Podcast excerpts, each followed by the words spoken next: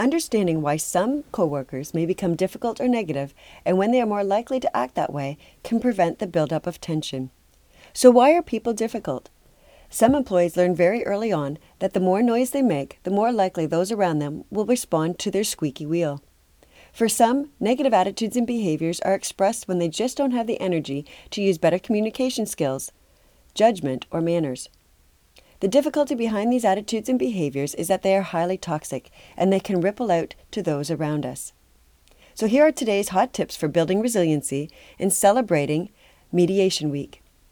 Our goal is to stop rewarding those irritating behaviors. To do this, we must understand what the person expects to gain from being so difficult.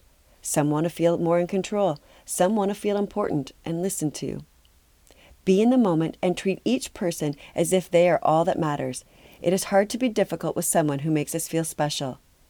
And finally, move difficult people away from problem identification into problem solving.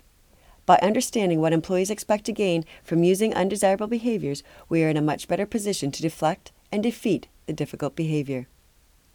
Looking for resources to build your healthy workplace? Check out my top 10 tips under resources and courses at worksmartlivesmart.com.